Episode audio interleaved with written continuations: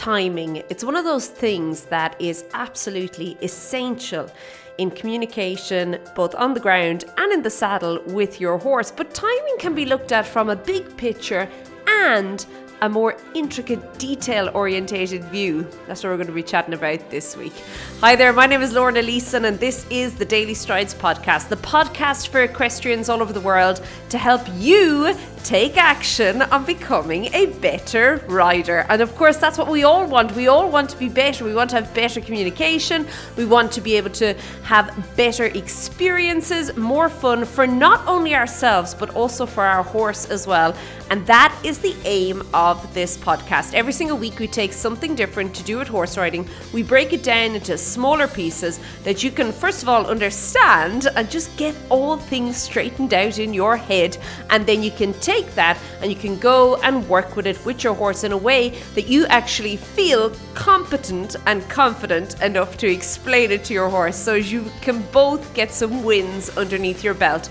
And isn't that what it is all about? Now, before we go any further, um, we're all about timing, and of course, one of the, the biggest things where timing can go a little wrong is the half halt.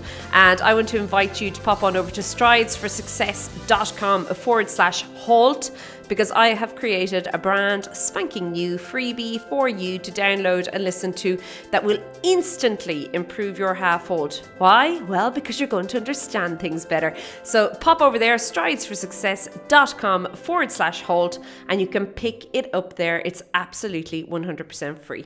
Okay, so back to what we want to talk about today. And of course, we're talking about timing. Now, the reason I brought this up is because it's December. If we're listening to this on time right now, it's 2017 December. And of course, right now, your inbox is probably filled with all the different emails about goal setting and wrapping up 2017 getting in and kind of making it strong into 2018 and all that. So, timing is really, really important when we think about that. But if we're looking at a big picture timing for our horse riding and for not only, I suppose, getting on the horse, but also making strides, making progress in what we're doing with our horse. The best way to do it is to start with a 90 day goal, okay?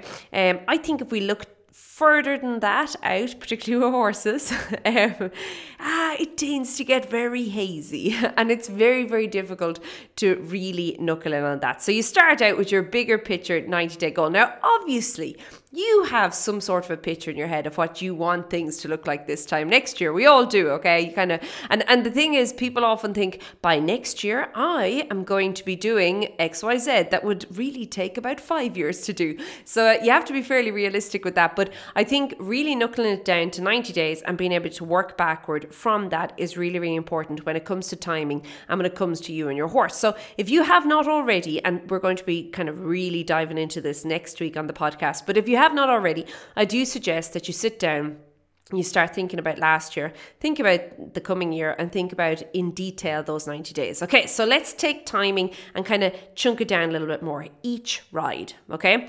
Timing is really important when you think about the ride itself. And what I mean here is the time of day the how long you're taking warming up, how long you're taking actually schooling your horse, how long you're taking to cool down. The timing of the rhythm, let's say if we look at the rhythm aspect in getting the horse ready and then riding the horse and then um, putting the horse away afterwards and getting everything tidied up again, um, that is so, so important. And it's something that we often kind of don't really factor in and we end up feeling rushed and frazzled and just not great about riding, okay?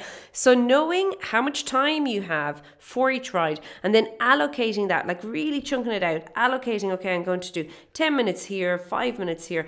And of course, being flexible then to allow it that, you know, as the the kind of ride progresses and as things progress that you may indeed have to change it. Now, you can also look at timing from the point of view of the time of day you're riding in. And I know over Christmas things might change a little, but just pay attention to how maybe there is a change that will happen, but it actually suits you and your horse better. And what I mean by that is you find that your horse is more responsive, he listens better, perhaps it's quieter, I don't know what it is. But just notice the time of day you're riding, but also how you are spending or how you are allocating the time you have to ride, and that you you actually are noticing, okay, I have X amount of time I really want to get this covered. And what can I do to really make that happen in the time? Okay. Now, the exercises you're going to ride inside of that, if we chunk it down further. So, obviously, giving time for your warm up, giving time for the actual schooling or the ride itself, and then giving time for the cooling off. Okay. If we take the exercises themselves and what we want to do, many people think that they must just ride through it a couple of times and then it's done. But I want you to think about if you were to allocate a certain amount of time that was really, really really focused on working through those exercises. And perhaps you put a couple of minutes in between okay? So maybe you you had maybe 20 minutes and you said okay what i'm going to do here is i'm going to do six minutes six minutes six minutes and i'm going to put a minute in between the two as well okay? Now we're getting really specific and technical on this. But giving yourself and your horse a focus six minutes and then a minute just to kind of relax and wind it's very hard to concentrate um, for a long period and you and your horse might struggle with that. So give yourselves kind of a bit of time that you can break it back down and then go back into it. And the reason this works well is because otherwise we tend to go on and on and on and on and on. And we actually never really improve. We never really kind of have that end point where we think, okay, you know what? I really have to focus on this. I really have to work on this in this amount of time um, I have to kind of concentrate, knuckle down, and then noticing first of all what you want to work out, what you, what the end when you get to the end point or the end amount of time, what you want to have actually made happen. Okay, that's the big thing. Noticing that, noting, and then um, actually planning out in your head how you're going to get to that is really, really important with every single ride. Now, if we chunk our timing down even more, of course, there is the timing of the specific aids and when you when I suppose and how you are communicating with your horse. It's so important. And as riders, that is where the refinement comes in. That is where we should be working every single day. That is where the focused, concentrated effort must come in. It is the timing of those aids. So what I would suggest you do there is start learning what is moving when underneath you in a way that you don't have to be leaning over to find out. I was out in the arena recently and we were doing, we were basically doing a very simple exercise, um, but it involved a little bit of canter. And one of my riders kept leaning over to look which lead the horse was on. First of all, you don't have to lean over to have a look at the lead, okay? If you can't feel it, which you should be able to, but if you can't feel it, glance down. Think about keeping your head up and glancing with your eyes. That's all you have to do, okay? It's a split second, a little glance, and then bring your eyes back up. But don't allow your, your head to tilt or tip. Um, just on that kind of a whole having a look at the lead, at the lead leg there in the canter. But if you can start to kind of figure out what's moving when underneath you, that is then the foundation for knowing when timing wise to ask for different aids because otherwise you're kind of it's a little bit hit and miss you have to know whether Am I asking for the aid when the horse can actually respond to the aid?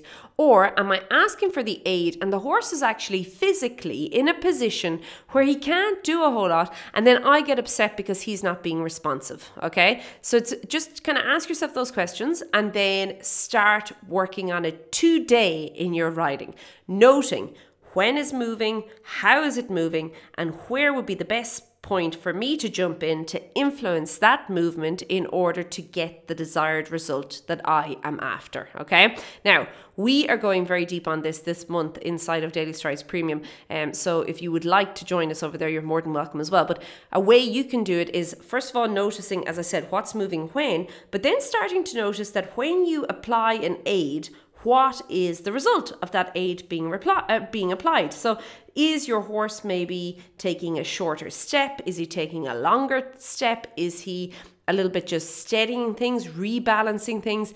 Is he pulling against you? Is he getting faster? Is he getting long? Is he getting short?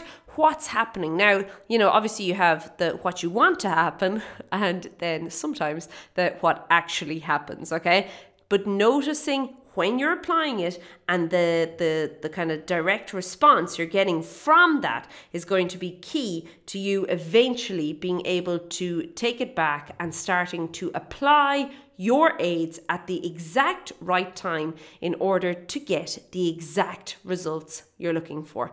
So, if we took it a step further and we said, What is the right time? Well, it depends on what you're looking for. But knowing what the back end is doing. Now, I mentioned the front end earlier, the back end is really what you need to know, okay? And sometimes you can, and remember this, if you can't really feel what's going on in the back end, you can know what's going on in the back end by simply knowing what the front end is doing at any given time. You know, your horse is not doing the Highland fling behind, he's not doing one thing behind and doing the other thing in front.